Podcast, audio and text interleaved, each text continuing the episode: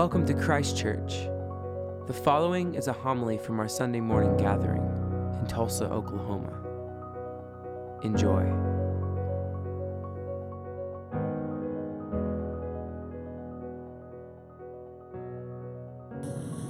Take my words and speak to them. Take our ears and hear through them. Take our hearts and set them on fire with love for you, our Lord and our Savior.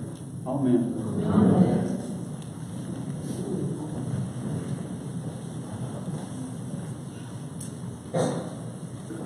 Tonight we remember the events that occurred on Thursday in Holy Week, the last week in the life of Jesus. Perhaps this week in about AD 29 is the most talked about week of all in the history of all mankind. It's been estimated that a third of all the events that we have recorded in Scripture about Jesus occurred this week. Maundy Thursday, the calm before the storm. There had been memorial meals before this one but this one would be different. The night that Jesus was betrayed, he gathered in that upper room. He gathered with his disciples to commemorate the exodus of God's people Israel from their slavery under Pharaoh. It was the Lord's Passover. God had given elaborate instructions to his people for the preparation of this feast, as we heard in the reading. The entree was lamb, but not any ordinary lamb, a lamb without blemish or defect. Suddenly, in the middle of the meal, Jesus takes up a servant's towel and basin and starts to wash the disciples' feet. They had eaten Passover with Jesus before, but somehow this one seemed oddly different. Why was Jesus suddenly wanting to wash their feet? Something must be wrong. This isn't how things are supposed to be. Washing feet is a servant's job, not the job for our master and teacher. After he washed their feet, the disciples were silent. A heaviness filled the air. They didn't know what to do. Then Jesus starts speaking. But some of them are not listening because they're still trying to figure out why Jesus was washing their feet. Then he says something that catches their attention. Where I am going, you cannot come. I give you a new commandment that you love one another. Just as I have loved you, you also should love one another. By this, everyone will know that you are my disciples, if you have love for one another. Strangely, now in the upper room, after having washed their feet and having celebrated Passover, it starts to make sense to the disciples. And now that the food and the dishes have been cleared, they are supposed to go to Jesus' favorite place to pray. But wait. Here comes Jesus coming to the table with a cup of wine and a loaf of bread. Just as we will receive the bread and wine tonight. This is his body and blood given to us right where we are in this world stained with the world's shame.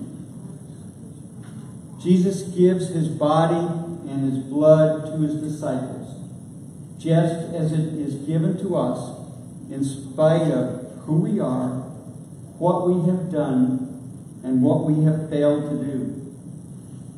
He gives a meal, sharing himself with us. Jesus says, Take and eat. Take and drink for the forgiveness of your sins.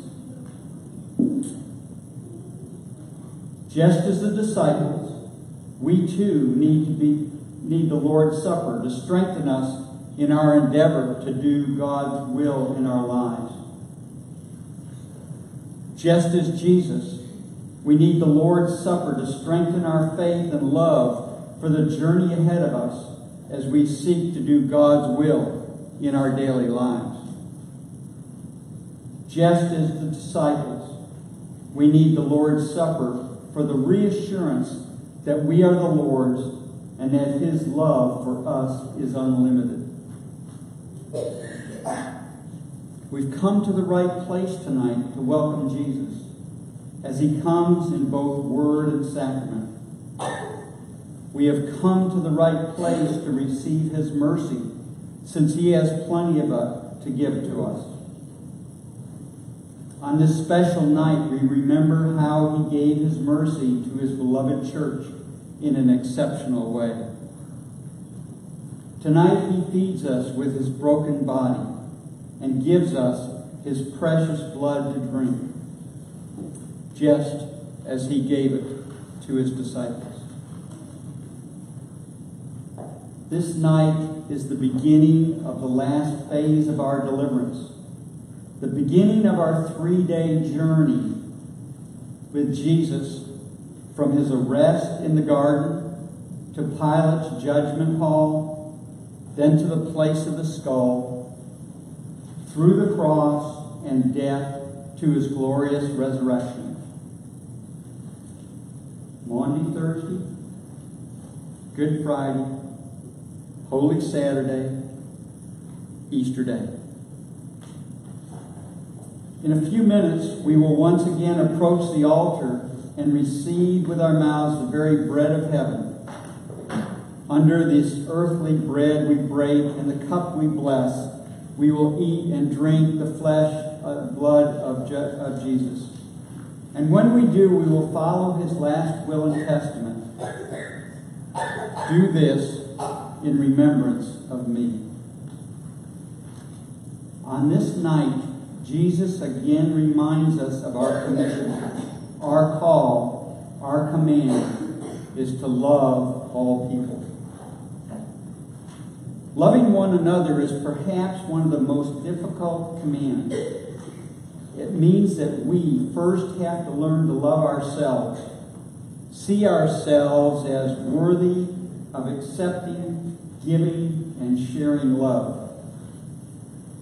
Jesus not only spoke kind words and did great deeds, he comforted and healed and gave hope for a brighter future. He embodied love. We're called to do the same.